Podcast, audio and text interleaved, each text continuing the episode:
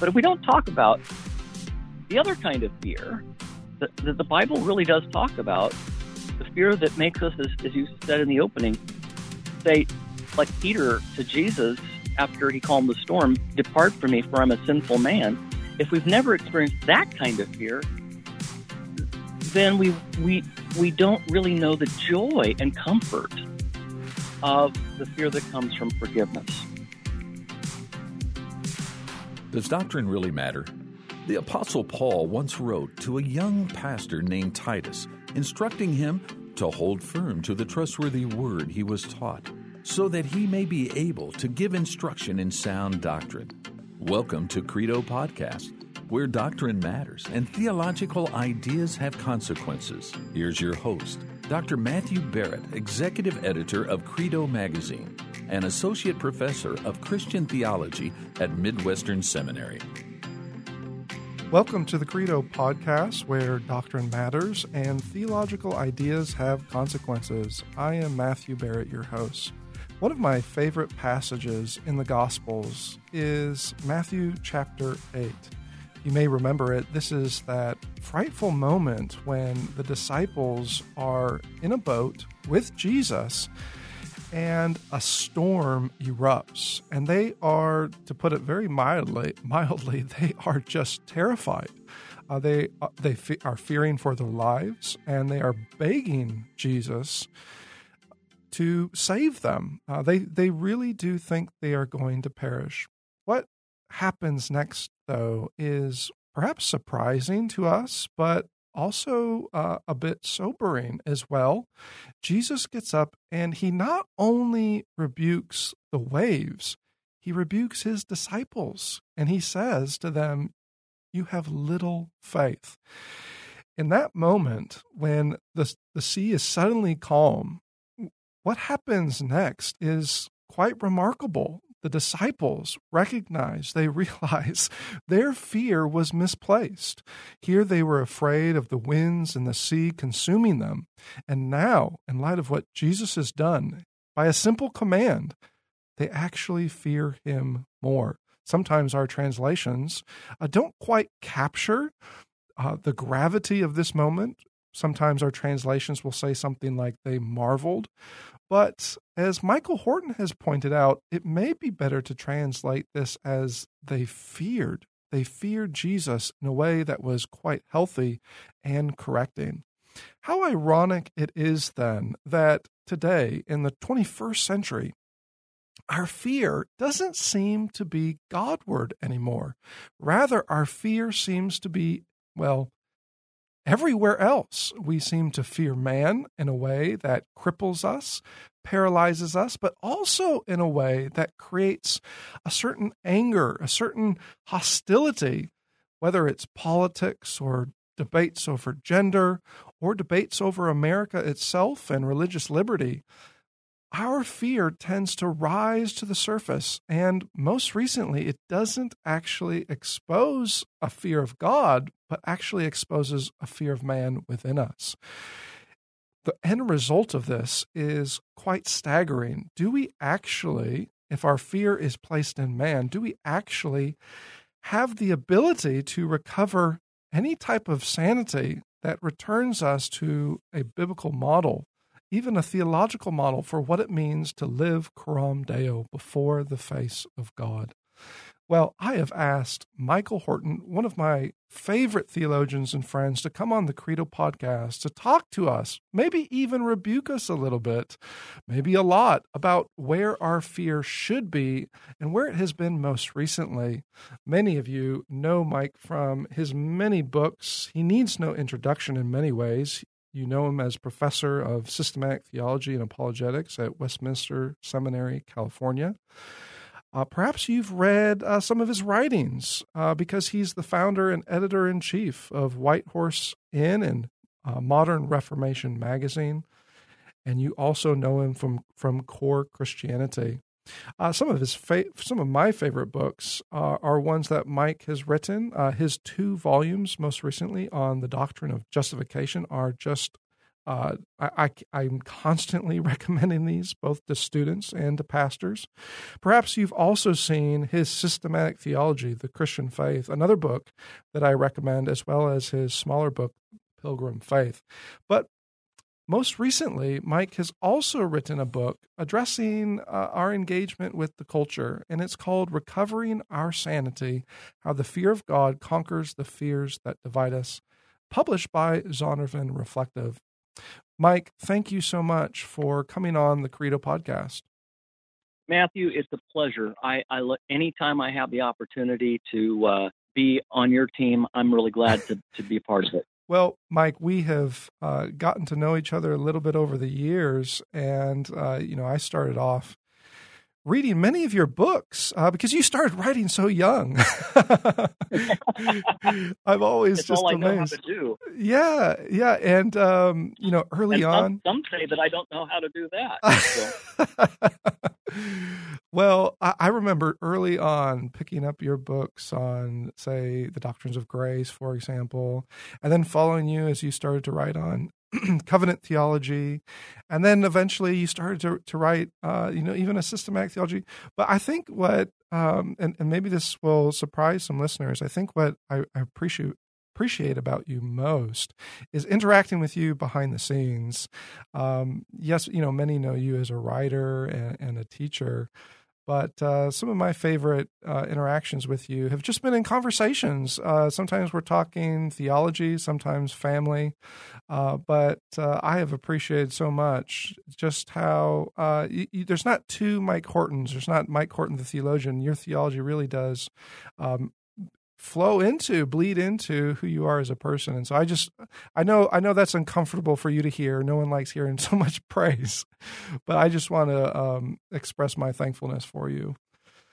Thank you matt. That means a lot to me. And mike you know given the the timeliness of this episode i i i just have to mention this because uh, many of our listeners um, who have followed you over the years are aware that uh, there was quite a scare recently with uh, heart surgery uh, that was unexpected and that you underwent. Um, I think I speak for many when I say we're so glad to see that you re- have recovered from that so quickly. Um, how how is that uh, maybe a terrifying moment in some ways, but at the same time, um, I think it's okay if I share this. Uh, you you mentioned to me just this odd uh, reassuring sense of peace you had in the midst of it all. Yeah, you never, you know, I, you wonder sometimes how how am I going to die? Um, because people have people have different experiences. You can't expect, you know, um, a, a good death. It, the Puritans used to say a good death is is not necessarily a a death without anxiety or fear uh, per se. Some people fear dying, not where they're going to go or anything, but just the process. And uh, it, it's not it, it's not fear, fearing or being anxious about uh, that dying well is dying in Christ, mm. and I really sense that. Um, I, I was told to say goodbye to my family. The doctors uh, said, "Be prepared," you know, um, and it was a real serious emergency. So I uh, uh, didn't expect to come out of it, and I, after saying goodbye to them, you know, said hello to Jesus. said, I'm, I'm, I'm coming home. I'm looking forward to seeing mm-hmm. you, and we're going to have some interesting conversations. Uh, but uh, I just, I, I had, I had no, no question about where I was going, and I, I, I carry that with me now. That, that, uh, you know, whatever fears I still might have of the process of dying, I don't have any fear of that. And you know, when you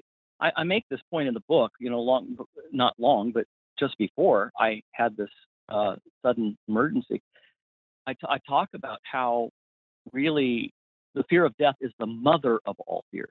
Mm. It, it's the fear of death. Even the philosopher Heidegger said that. Uh, many psychologists have said that. Um, but more importantly and authoritatively, God's word says that. Yeah. That until the sting of death is removed, namely our condemnation under the law. Until that's removed, we are not only afraid of the process of dying, but of what happens next. And it's that fear of death that, that that makes us frenetic in our fears of so many other things. Mm. You know, it, this is such a fitting transition because your own, you know, coming to really face to face with that fear, uh, what it, the fear of death, as you, as you mentioned, but, but ultimately a fear of God that resulted in a, a peace in your own you know moment of of trial thinking this maybe this is it. Maybe this is this is the point in which i'm going to to see christ. Um it you know when when we think about the way that the bible and, and this is sometimes maybe missed in the church. I, I, think that's fair to say. We talk about a lot of things, but fear is not one we typically want to, to mention. But but when we look at the way that Scripture describes everything from the Christian life to who God is, to the story of Israel, and and and, and even uh, when it moves in the direction of death and resurrection, fear is it, it, it tends to just be a blanket that that uh, cloaks all of this. So that that brings me to a most central question: um, Why? What is the fear of God, and why do, why is God so intent on on conveying the significance of this fear uh, for mm-hmm. for us to have a proper understanding, not just of who He is, but how we should then we should respond and, and live. Yeah, yeah, um, exactly. It, there, uh, I argue in the book that there are two kinds of, of fear. Fear has a kind of two-tone sense, and one you might call legal, the other evangelical or law and gospel. Um, first of all, there's just the fear of of God that comes from first of all his ontological otherness. Mm. That is, even apart from being a sinner, I'm a creature. Right. So, you know, one time I went and I visited the uh, the the uh, Lord Chancellor of England, Reformed guy, um, wonderful man. And uh, so I went to Houses of Parliament and went to his, uh, you know, got through security and everything. It was such a, a an ordeal. Finally got to him, and uh, he was so generous and hospitable. But I was shaking uh, uh, as the guide took me up the elevator you know, I felt like I was going to see the Queen, and um, that's just another uh, sinful human being. Why is it that the angels, whenever they appear, angels, I mean, these are creatures too. Why is it that when when angels appear, they always have to say, "Do not be afraid." Yeah. Calm down. You know, anybody who says, you know, I had a vision of an angel, much less of God, and they describe it in casual terms, you can be sure that that they're making it up. Yeah. Uh, because in the Bible, people are terrified and they mistake the angel even for God mm. because the angel is so mm. glorious. So just imagine what God is. Isaiah only has a vision of God. And he says, Woe to me, for I'm undone. For I'm, a, I'm a, an unclean man and dwell among an unclean people for I have seen the Holy One of Israel. When we catch the slightest glimpse in Scripture, in the Lord's Supper and baptism, in fellowship with other believers, when we, when we catch the slightest glimpse of the Holy One of Israel, it's no longer the the other person I'm afraid of. I'm afraid of myself. I am undone. I am unholy. I am coming apart at the seams in the presence of the Holy God. And that is a really, um, let's just say, it's a great wake up call for all of us to, to, to, take our place among the, the uh, those who need uh, not vindication, uh, uh first of all, but mercy. And so God's fear, the fear of God, comes first of all from that distance, that sense of you are you are incomprehensible uh, you're not my pet or my mascot or my party's mascot. You're not you're not uh, something or someone I I uh, have carry around on a chain or have a bobblehead in my car. God is transcendent in His holiness and majesty, and could crush me in an instant without any problem with justice. Mm. Then there is the, the fear of God that comes from the law. Okay, so there's just creature, I'm a creature, but I'm also a sinner. And God's law condemns me. The law is good, but I'm not. And so I'm crushed in the presence of this God, not only because I'm a creature, that doesn't really crush me, that just moves me to praise and awe and worship. But as a sinner, I flee from him, like Adam and Eve did in the garden. Um, when I hear his footsteps, I run from him, I hide myself, I try to, you know, cover my nakedness with fig leaves. Mm. I do all sorts of self justifying and so forth. And God loves me too much to let me do that. He strips off all the stuff I'm using to hide from him and he says, just acknowledge who you are. But not only a creature, but a, a sinner, a rebel against me. And yet, while we were sinners, Christ died for us. Now, the fear is gospel or evangelical fear. And that's why we read in, in Psalm 130, verse 4, for example, um, with you, God, there is forgiveness. Hmm. Therefore, you are feared. The impact of of that psalm, and and I think this comes out, Mike, in in, in countless ways as you write. Um, I mean, you you make this point again and again when you say things like, "If we have the fear of God, then that drives out the fear of everything else." It's it's almost as if if we have a proper fear of God, like you're describing, um, this is not just mere respect for God. No, this is so much more. This, this is far more profound than that. Yeah, it begins with terror. Yeah. If that terror is present, then it puts everything else into proper perspective, which now now let's i mean this may be really uncomfortable. Uh, i mean we, we talk about this type of fear in unbelievers um, as as they come up against the judgment of god. But there's also a place and you go here uh, to to say as we look at ourselves as those who are, you know, called religious or is this type of fear actually present in us or is it being uh, manipulated or masked or or even disguised in a way that actually uh, gives the appearance of fear but underneath it there's nothing of the sort. Um, it, you make this point in a very profound way uh, when you say did you know that it's possible to live an outwardly pious life, thanking God that you're not like the godless secular humanists, but without any genuine fear of God in you? Mike, explain what you mean by this, because this is one of those sentences that it's very uncomfortable to hear because we all yeah. fear this. Uh, am I a hypocrite? Uh, am I actually condemning others as if I if I'm speaking for God, but all along, there's no actual fear of God in me. Mm-hmm.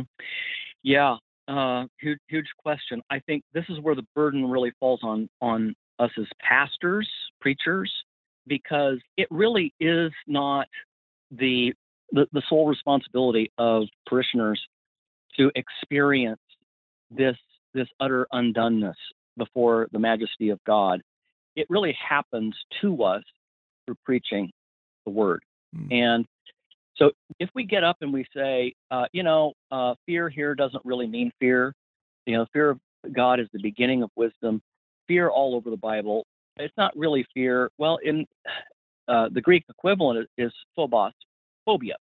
Um, it's fear. Fear is fear. It's terror. It's actually wanting to get away from the source of that fear, run away from it.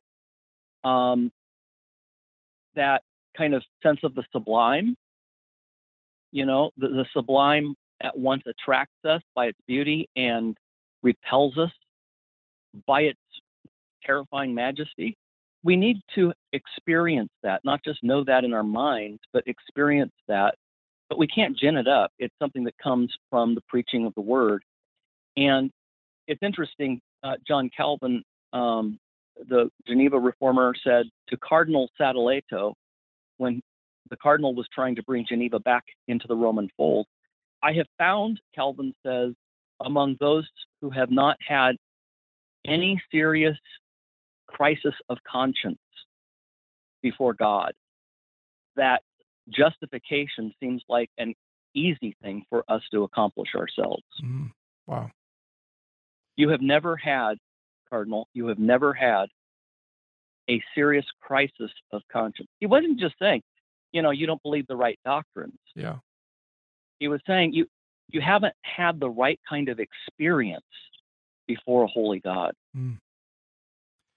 I mean, this is really the moment that Isaiah, you know, this is the very moment Isaiah is is talking about in which he comes before a God who is holy, holy, holy. And Mhm. Isaiah, out of all people, Isaiah is is undone. Isaiah is the one Yeah. that drops to his knees and feels as if he is he is about to be ended. Um, Yeah, I, I, I think you would agree with me t- sending people who haven't seen it, uh, uh, kind of younger generation might not be familiar with it. R.C. Sproul's The Holiness of God, I think it's the opening, but if you do, if you don't have the book, just go online and especially watch his his sermon on Isaiah 6. It's just uh, and also Luther's Insanity. Yeah. That that chapter is really remarkable too. That's what I'm talking about. It's that kind of preaching that really, I, I think we short circuit things when we say, you know, we try we try to get people to not experience that kind of fear because you know doesn't perfect love drive out fear and that per- perfect love by the way is not ours it's it's god's doesn't the good news drive out fear well yes it drives out the t- the terrifying kind of fear now it's a kind of filial fear like a like a son or daughter fearing their their father and mother the way we're supposed to you know fear a king or or a ruler or those in power. But it's also kind of you take care of me. I fear you.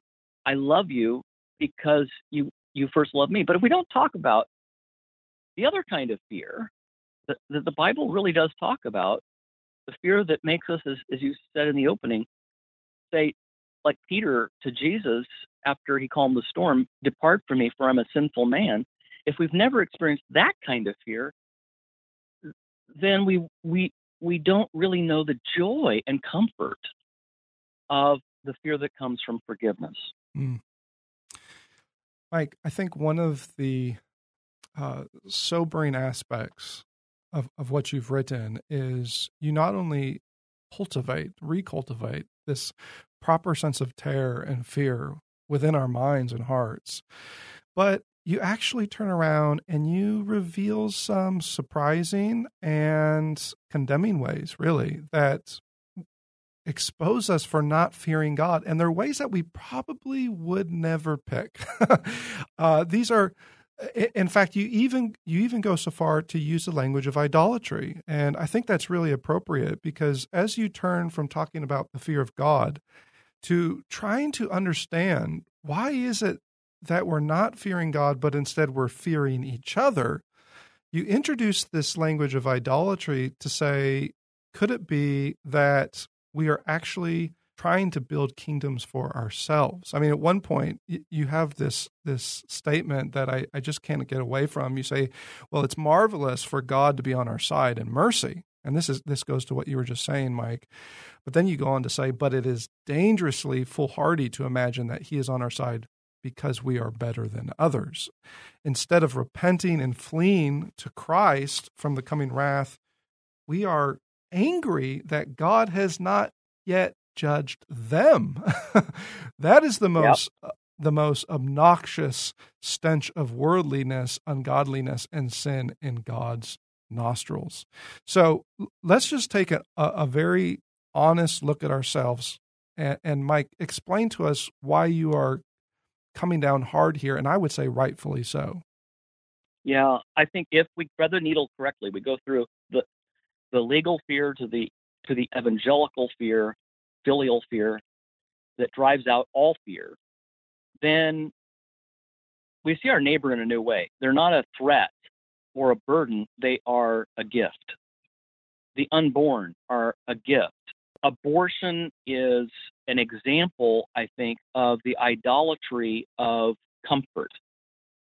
What is my life going to become? I'm going to have to alter all sorts of things. And I don't want to minimize people's, you know, poverty and suffering, pain.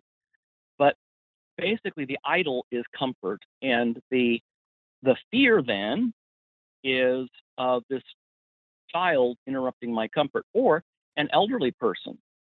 The way we treat the elderly in, in America is another example of that. But also the way we treat the people who aren't like us. You know, throughout this thing, I'm talking about a lot of the time I'm talking about white evangelicals, yeah. frankly. I am uh, white evangelical, so I've come to see some of the things that I fear that show my idolatries. Mm. One of my fears, I'm such a hypocrite here talking about, you know, the fear that drives out fear. And one of my fears is, frankly, raising a family, teenagers in a social media world where I have less control. There's the word control yeah. Over the direction of their lives. And I play God. And what's happening there? Why, why, why am I so afraid? I'm afraid because my idolatry there is family. Mm.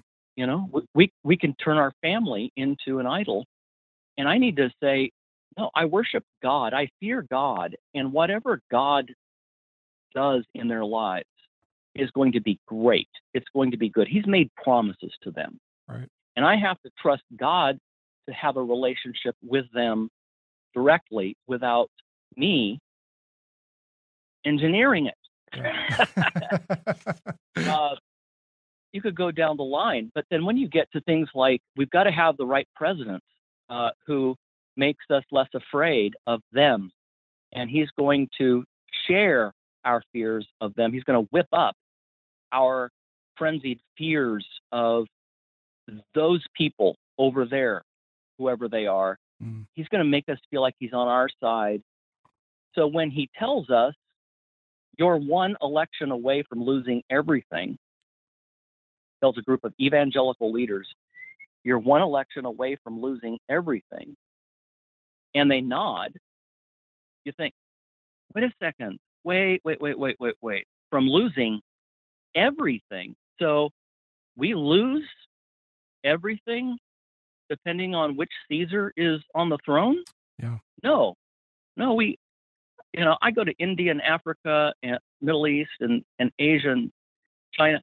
I talk to Christians who have to, they're not sure whether they can, they're, they're all going to be able to get together this Sunday for worship because they are harassed and they have to worship underground.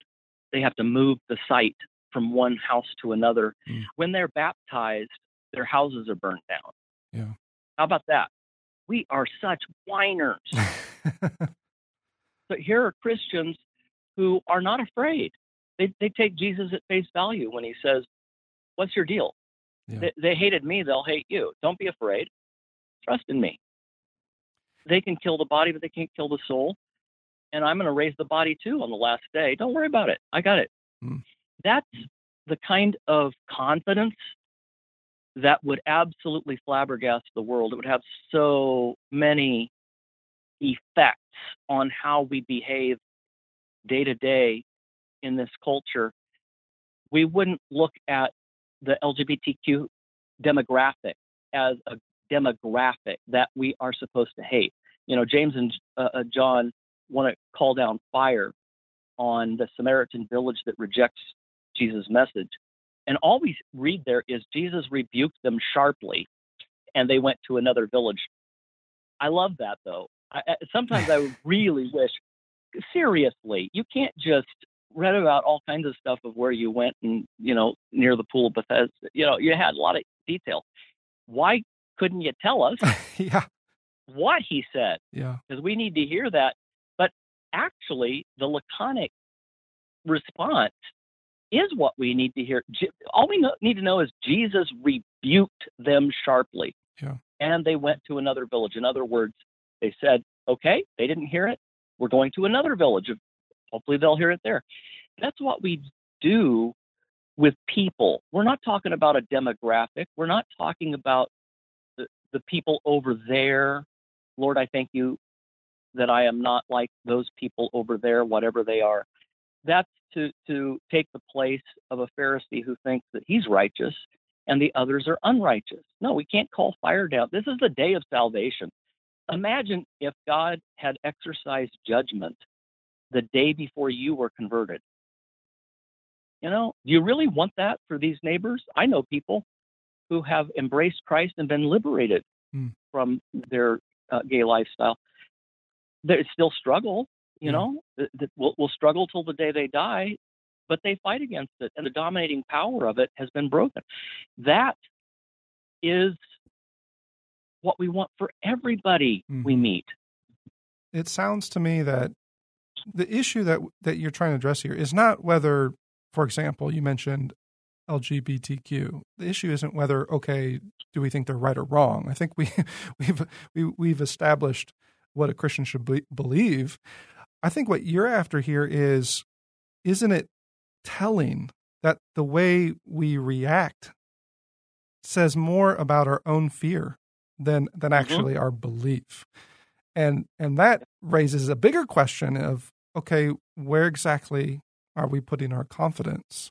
You know, I can't help but think, and, and you actually mentioned this. I was so glad you did this in your book because oftentimes today the rhetoric, the rhetoric is so uh, hot and and it's it's just exploding all the time and we we tend to get that impression that oh this is the end this is it uh, it, it could not get any worse et cetera et cetera two things that are really helpful one you have you've already mentioned is just travel just go see what christians are doing in other places because when you do that and i've done this too at times when you get out of the country you realize wow we christians in other places actually have it they they're way worse off than than their situation is way more difficult than than what I'm experiencing. But the other thing that you mentioned, and I'd really like to talk about this for just a second, is a little bit of history can help us here. Uh, when we go back to say the church fathers, this was this was not surprising to them. You know what this may be a good test case, you know, comparing, say, someone like Augustine to Jerome.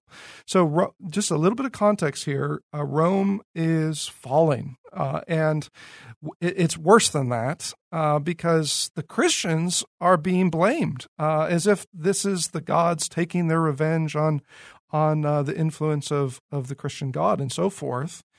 And the reaction is so different between uh, Augustine and Jerome. On the one hand, Augustine, you know, you think of his famous book, The City of God. Augustine writes this book, and it's not that Augustine doesn't have convictions. He does, he makes those very clear. But he's not surprised. Uh, it, in large part, it's because he doesn't seem to be placing his hope in a perfect commonwealth, so to speak, that he is now just shocked that, this age isn't isn't going to deliver on. And and so Augustine can go on from there to say, okay, well, how then should we live as Christians? We follow a Christ who was crucified. Why are we surprised by this? so that reaction, though, is so different because when you come to Jerome, Jerome says, and, and I'm going to quote him here for a minute. He says, almost out of bewilderment, what will become of the church now that Rome has fallen. So, Mike, explain to us what is the difference between those two reactions and, and how does how can that be transported to what we're seeing today? Augustine says there that that hey, God has brought the mission field to us. What a different reaction.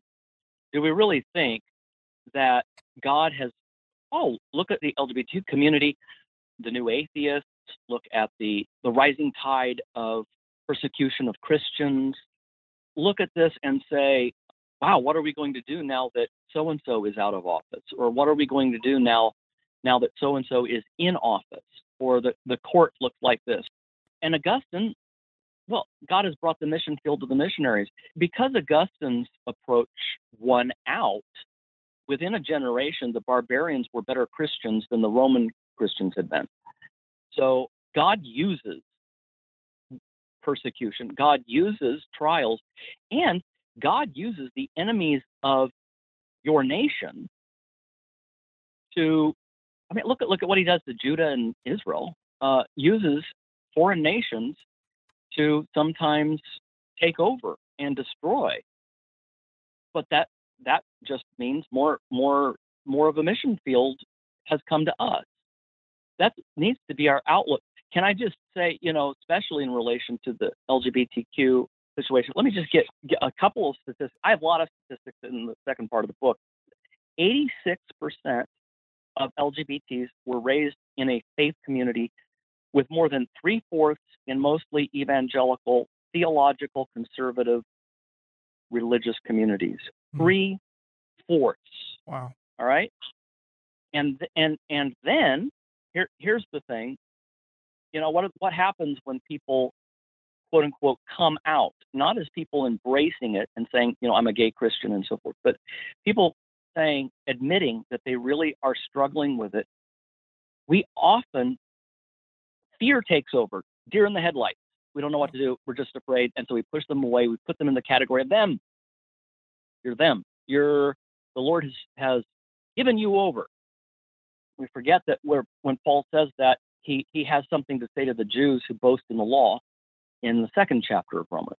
And G- Gentiles have a way of sinning against God, and Jews, and let's just also say Christians, have a, a, a, way of sinning against God. We all have our way of barricading ourselves against Him and saying we are us and those folks are them. Now, here's what's interesting, though. This is really uh, this is really fascinating. I'm looking for it. Uh, the remarkable statistic there: three quarters, three quarters saying that they were raised in a conservative evangelical church. That means three quarters of the LGBT population.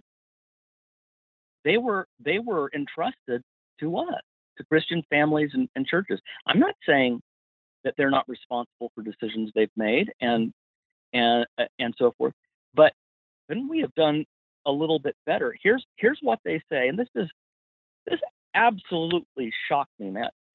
Uh, a recent study found that while only 9% of the general population is open to returning to the faith they've abandoned. Okay? 9% of people who leave stay stay gone. 76% of LGBT people are open to returning wow. to their religious community and its practices, and only 8% of these said that this would require any change in theology or convictions about sexual ethics, while the remaining 92 simply 92% simply wanted to be loved and given real time instead of being shunned or ignored. In other words, I'm quoting the study 92% would be open to return even without that faith community changing their theology wow. if they love them. Now, I don't know if that's just an excuse or whatever, but but for 92% to say they would actually be open to returning to a church that believed that homosexuality was wrong if they were loved along with the other sinners, including the pastor and the elders and everybody else. Man, I mean, we've got a mission field there. do we see it as a mission field or do we see it yeah. as the enemy? Yeah. You know, Mike, that's so helpful the way you're framing it because we, I think, the the type of rhetoric you hear out there, we many many people just treat this as as warfare, right? This is just the mm-hmm. enemy, and and that's not to deny that, and, and you you acknowledge this um, in in your book. It's not to deny that there aren't certain spokespeople or or representatives out there who are quite hostile, right? I mean, we, we are all aware of that. But what you are pointing out with these statistics is that actually a large percent, a majority even, of these individuals are not only coming out of our own churches, but even in the midst of all of this heated rhetoric, they are still very interested in returning to the church. But the way we are approaching it as a type of warfare rather than a mission field, as Augustine speaks of, proves to be the barrier in the end. Am I am I misunderstanding you? No, I don't think so. I think if the if the church handles, I mean, it's a really sensitive moment when a, a child of the covenant reveals that he or she struggles with gender dysphoria or gay lesbian uh, tendencies. What we do as their spiritual authority in that moment, at home and at church, what we do then, right then and there, our first response, that is absolutely crucial. Mm. How do we look at them? What is our first response? You know, Jesus' first response was Zacchaeus. And he's up in a tree trying to see Jesus, and Jesus walks through the crowd, avoids the crowd, and he just looks up to one person, to Zacchaeus, and he says, Now, Zacchaeus is the guy Jesus could have first given a lecture to. He could have just just whipped the guy up and down. You are you are a traitor to your own people. Yeah. You steal, you you gather taxes for the Romans and then skim off the top. Yeah. This is this is money from your own people. You are a cheat, a thief, a liar, and you need to repent of that before I can love you. Mm. No, Jesus said the first thing out of his mouth is, Hey, Zacchaeus, come down face to face. I want to be face to face with you. Yeah. And I must, throughout the Gospel of God, uh, John, I must is code for everything that leads to the cross. Mm. You know, he must do this because to fulfill all things. He must go to Jerusalem because he has to die there. He must, I must, I must. You have all these I must. And here was Zacchaeus. He says, I must, not I want to even, but I must come to your house for dinner tonight. mm-hmm. That's the first thing he says. Do is it the first thing we say to our enemies, quote unquote enemies? Hey, how about how about we go out for dinner? Can, or come over to my house. I want I want to entertain you. Is that the first thing that we think of? It's not the first thing I think of. I'll be honest, and that's where I need to I need to repent. I need to I need to realize that uh, I'm I'm Zacchaeus. Yeah, he's shown me hospitality.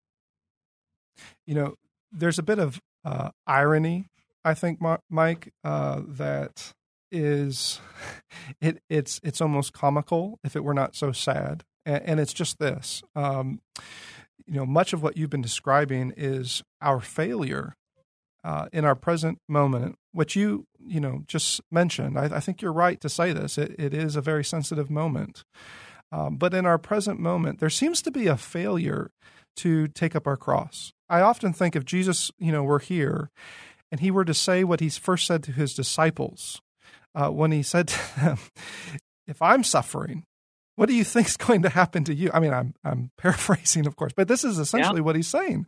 If they're going to crucify me, why are you surprised that they are that they would treat you any different, especially if you are faithful to me? I often have wondered, you know, if Jesus were to, to be here and to say that we would just be outraged. You know, you're you're calling us to to suffer and and to to be long suffering uh, with those that with others, uh, rather than like you you mentioned, Mike, calling down you know fire and brimstone and, and wrath, the wrath of God from heaven. And uh, the reason it's so ironic is because at the same time we love to play the martyr complex. I mean, in our social media age, this has become so prevalent, in which we will lash out out of anger and madness, but then at the same time, we have a certain martyr complex uh, that gives a, an impression to the public that we must be the ones that are are being wronged as, as we are approaching, you know, what is Caesar's.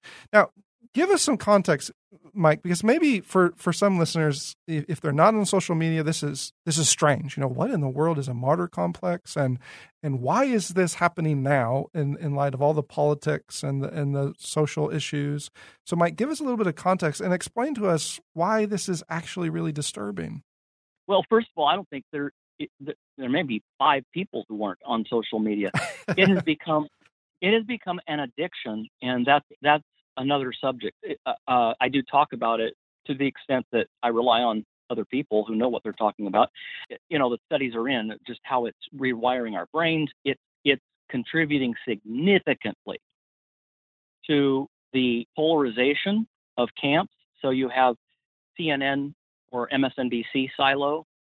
Uh, I only listen to to people from that end of the spectrum, or the Fox Newsmax end of the spectrum. Those are the only places where I get my news, where I li- I listen all day to commentaries and to pundits. We used to talk to each other. Here I'm just talking about Christians and non-Christians. We used to talk to each other at PTA meetings. We used to uh, talk to each other while we're watering the lawn uh, or getting our newspaper. We used to talk to people at the softball game where kids are playing softball together, and we talked to people who were in a different political party. Uh, that didn't matter much. We talked to people who were maybe different socioeconomic background. We talked to people who were different ethnic background. And then we go to church and we go to people who are just like us, a CNN church or a Fox church, and you can hear it in the narthex. It's deeply politicized right now. Yeah. And when people talk about, you know, oh, poor, poor us, poor church, you think, well, you know, first of all, what if what if the church were the church? Let's focus on the health of the church. If you have a church where people get more worked up over masks than over the Holy Trinity, mm. over the doctrine of justification, over the commitment to, to uh, growth and sanctification. What really grips people in the pew and pastors is whether you wear a mask or not. If that's the flag, the new flag that we wave to say us over here, you know, like uh, like like the tour groups where the leader of the tour raises a flag to let everybody know we're over here. That's what the mask thing really is. Uh, it's not about loving our neighbor. Uh, it's not about questions that, that Christians can legitimately disagree about. It's a flag, and I know people. It, it it really surprises me when I talk sometimes to people who were elders mm. in the church, elders who don't go to church anymore. Right. Because they disagree with the policy on masks. And I I think, you know, how committed were you as an elder? All the people you told they have to come back to church um, they've missed, you know, eight Sundays in a row. Now you don't because you disagree with the mask policy. Mm. Really? It's not really because we're being persecuted. P- Peter says, look, if, if you're being persecuted because of Jesus' name, that's one thing. But if you're being persecuted because you're a busybody, then then you know you deserve every bit of it. Yeah. Um, that that's what he would say to us right now. I think we are busybodies. We are we're not really suffering for the name of Christ. I saw a friend, someone I know and respect, in an interview, and it was all about the masks, and the whole thing was a testimony to uh, taking a stand against the masks. And I I was waiting for this person in particular to use this opportunity to to talk about Christ. Yeah. But of course, the the interviewer only wanted to talk about uh, politics, and so did the interviewee. Mm. That's where we are right now. Yeah. I'm shocked by it all. I, I have quite a bit at the end of the book on racial fears. And I don't know if you want to talk about that, but I think that's one of the saddest chapters I had to write because it's it details the statistics. Well, let's let's know. Mike, let's go there. For I know we're running out of time, but I, I think it's, I think our listeners uh, will want to hear this. You know, when we, you you've touched on uh, you know everything from putting our hope, uh, and, and, by the way, for our listeners, Mike does this. Uh, it, it, the whole second half of the book is devoted to this. So he talks about everything from you know what do we think about this idea of Christian America uh, to how do we understand religious liberty to what's going on with these fears, uh, the fear of man versus fear of God when it comes to, say, LGBTQ communities. But at the very end, Mike, you do transition to talk about what you call racial fears. So, talk to us about some of these these statistics you mentioned. I mean, you've mentioned some of them already with the LGBTQ uh, community and, and how surprising this is. Maybe some don't know this, that it comes out of our own churches. But what exactly is going on with these statistics you mentioned with uh, when you talk about racial fears and, and how should that how should that influence maybe some of our our posture, if I can use that word, as we're thinking through this very controversial issue today? Mm-hmm, yeah. Well, we all, we know about the explosion of racial crimes against Asians. For example, a woman just is walking to church, old an old Korean woman walking to church, and uh, gets uh, beat up. There are instances I've heard of a young person walking out of church and uh, yelling to an Asian person across the street, China woman, go go back home. So you just come out of church singing uh, Amazing Grace, and you're hurling abuses. So this isn't even hurling abuses toward people who are trying to curtail your rights of free speech as, as Christians. Now we're talking about this fear of the ethnic other. And so what I do, I'm gonna, I'll just summarize briefly. I really wanted to understand this. So I relied on others who've done a lot of sociological work on this. I thought, okay, why is Sunday the most segregated day of the week? I know a lot of it has to do with the past and redlining districts and, and you know, we, we just live in different neighborhoods, part, partly because of real estate companies and so forth. But anyway, why is it the most segregated day of the week? What's the thing, especially between white evangelicals and African Americans? I, I, looked at that, and is it that our African American brothers and sisters don't believe the same thing we do? They, they're not really evangelical in their conviction. No, actually, you know, on a doctrinal scale, way off the charts compared with white Americans generally. Black Americans generally are evangelical. White Americans are not. White evangelicals don't di- differ from black evangelicals on basic doctrines. Well, what about things like going to church and Bible study and involvement? They beat white evangelicals hands down. Okay, it's not that. It must be politics. They're Democrats. Again, there's a history there. So there's a deep commitment to the Democratic Party. Well, yes, but they push back against the Democratic Party on abortion and on family values, whereas white evangelicals almost never push back on anything Republican. So, all right, it's not politics necessarily. Hmm. What is it? And and then the sad statistic: uh, white evangelicals are a demographic most likely in America to say they don't believe in interracial marriage. They would like to have a law passed that doesn't allow immigration uh, anymore. All right.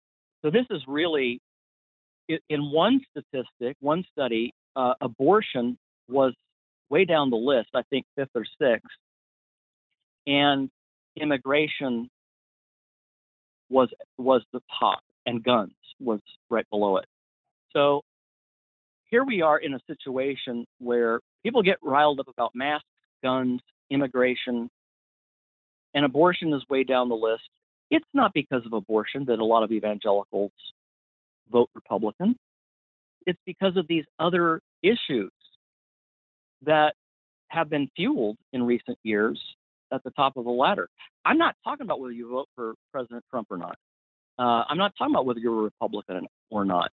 I'm talking about why we are so afraid of of the ethnic other that we don't have black, Hispanic, Asian friends, close friends that we we get to know, uh, understand. We don't have these relationships, and then we go to church, and if an African American or Latino or Asian person showed up, they would feel really uncomfortable, like going to a, a persnickety grandma's house who has plastic on the furniture and says to the you know, says to your kids, "Don't break anything. You're welcome to be in my house, yeah. so don't break anything." No, it's God's house. It's Christ's hospitality being extended to us and to everyone. Mm. Right? So whatever we're doing in church that makes us white evangelicals has to stop. That has to be eliminated because what is really our bond? When we pray, Your kingdom come, Your will be done on earth as it is in heaven, what, what is it in heaven? Revelation 5 9. And they gathered around the throne and worshiped the Lamb, saying, Blessed are you, for you purchased with your blood people from every tribe and kindred and tongue and people and nation, and you have made them to be a kingdom of priests to our God, and they will reign. They will reign forever. Who's that? We. Who's we? Asian, Black, Latino, Pacific American, Turkish, you name it. Believers from every tribe, kindred, tongue, people, and nation. Our churches should, as much as possible, given the, you know, the, the, the sociological sins that have happened over many years, churches should really work hard to reflect that unity that we already have in Christ mm-hmm. in heaven.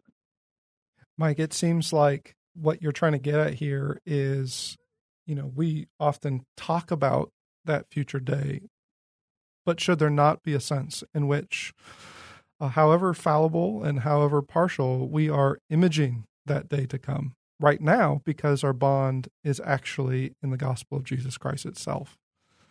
Yeah, exactly. In the realm of the kingdoms of this world, not the kingdom of Christ, not in the name of Jesus, as citizens, our African American brothers and sisters take part in marches for, you know, against incidents of, of violence.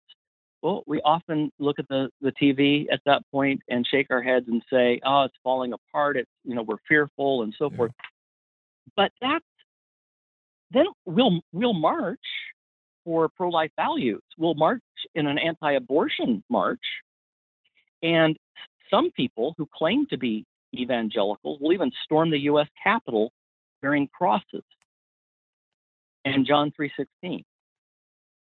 So it's amazing. White evangelicals haven't been oppressed the way black Christians have been oppressed, and yet there's been no black march that has ever stormed the U.S. Capitol and uh, uh, entered into the Senate chamber. That's because of you. My name is blasphemed among the Gentiles. I think, the sad diagnosis that God gives us today. Mm. Mike, I want to give you uh, the last word here, uh, but at one point, uh, you you say something that I, I, just have to to to quote because uh, it is it's quite convicting. You say we are really mad at each other, and the angrier we become, the higher the ratings and votes soar for those who exploit it. This is not persecution, but folly. And then you say, so, so there you're identifying that martyr complex. But then you say something that uh, really captures the last point you made, Mike. You say, in my calling as a minister. And so here, you know, you're speaking from personal experience. In my calling as a minister of Christ Church, I must say that if the U.S. should lose the rights of its great Constitution, there is no need to worry. The church still has the rights of its greater commission. Now, Mike, I mean, that is so convicting because often the rhetoric today it, it does not come out of that mindset at all. It's it's Jerome. Rome has fallen. What how is the church going to survive? It's rather than Augustine coming at at this and saying, well, what what is the city of God? And, and where is our confidence truly placed? So at the end of this, I, I want to give you the last word because maybe we can do something constructive here for a minute. And I don't want to leave our listeners discouraged, though there is much to be discouraged about. But ultimately, Mike, you, you actually give a, a remedy, a, a, medicine that I think is quite helpful. As you're reflecting on this, you talk about, well, then what should our mindset be when we think about uh, what what you call and what the reformers called and what Augustine called the two kingdoms. Um, at one point, you talk about how, well, Christ is Lord. He's Lord of all, but he rules the temporal nations through his moral law and common grace. On the other hand, he exercises his saving grace in the church. This is what you were just talking about through the word and the sacraments of baptism and the Lord's Supper. So, Mike, as we conclude here, how, how does that helpful distinction between the two kingdoms actually create a, a type of fear in us that is healthy and right, a fear of God rather than a fear of man. But also, uh, contrary to critics, it doesn't put us in a posture of passivity, but actually gives us a right mindset to then approaching the culture in which we live. Mm-hmm. Yeah, great question. In Christ's name, I have a limited authority. Um, I I do speak in Christ's name. Uh, Christ speaks through me when I'm preaching His word. When I get up there and I just say whatever is on my mind, I am abusing that authority. I don't have authority to tell people that they have to do this or they have to do that. They have to believe this, they have to believe that. I don't have any authority to tell them that they are bound, their conscience is bound to do one thing or another, vote this way or that way. I only have authority to tell them what God's word says. In in all the other things, it's Christian liberty. You can have people in your church who are Republicans and Democrats who watch CNN, who watch Fox, because this is where our unity is. The Word of God forms people, not CNN or Fox. This is the community formed by the Word of God. I would also say let's attend to our prayers, our public prayers if we're ministers. A lot of times, you know, even if we keep temporal concerns out of the sermon, political issues out of the sermon, if we do that, sometimes in the prayers, we will unintentionally even sneak in things. For example, I used to pray, Lord, thank you that we live in a country that allows us to preach the gospel freely. And I've stopped praying that. That is a bad prayer. America doesn't let me preach the gospel any more than Xi, President Xi in China, lets Chinese people worship. They have, we have our commission from Jesus Christ go into all the world preaching the gospel, baptizing them in the name of the Father, Son, and the Holy Spirit, and teaching them to observe everything I've commanded. And lo, I'm with you even to the end of the age. That's our commission. Our king is Jesus. He's not the king of America, he's the king of the world. Our king tells his kingdom, the church, what the mandate is, what the mission statement is, and what the methods are for achieving that mission, which he's going to achieve through us. If we pray for the police in a violent uh, event, let's also pray for the victims of police brutality. If we pray for freedom to preach the gospel, let's make it clear we're not asking Caesar to let us preach the gospel. We're going to do it anyway. It'd be nice if he got off our neck, but you know, we're going to do it anyway. Then we might really face martyrdom. I mean, that's a long ways off, but then we might really face martyrdom, as a lot of Christians around the world do. And the blood of the martyrs is the seed of the church. Look, Christ said, I will build my church, and the gates of hell will not prevail against it. Whatever we face, whatever fears we have, that is Jesus' promise. Hmm. Not just the gates of hell won't be able to crush us, it's that the gates of hell won't be able to withstand the advance of the gospel to the very depths of hell itself. We've been talking to Michael Horton Many of you know him as professor of theology and apologetics at Westminster Seminary, California. He's also the founder and editor in chief at White Horse Inn and also Modern Reformation magazine. Uh, he's the author of many books, including The Christian Faith, but his most recent book, Recovering Our Sanity How the Fear of God Conquers the Fears That Divide Us, well, this is a book that is so timely. It addresses uh, a very sensitive moment that we are experiencing in our culture, but it does so with biblical wisdom, taking us back to the fear of God, warning us against the fear of man, and uh, even calling out those fears that divide us in a way that actually runs counter to the gospel of Jesus Christ. If you haven't picked up this book, I would encourage you to do so. It's published with Zondervan Reflective, and make sure that you take time uh, not just to read Mike's thoughts on what is the fear of God, but to actually start appropriating that fear for a variety of cultural controversies that occur in our present day, I think as you do so, you will find Mike to be uh, just a sure guide, one that is sane and one that will also uh, return us to the type of sanity that honors Christ Jesus. Mm. Thank you, brother. Now you can fill up on theology each day by visiting credomag.com. There you will find the latest issues of Credo Magazine with articles on key doctrines of the faith and regular video interviews with Dr. Matthew Barrett, where he answers some of the toughest theological questions of our day. Be sure to subscribe to Credo Podcasts to join the conversation, a conversation where doctrine matters.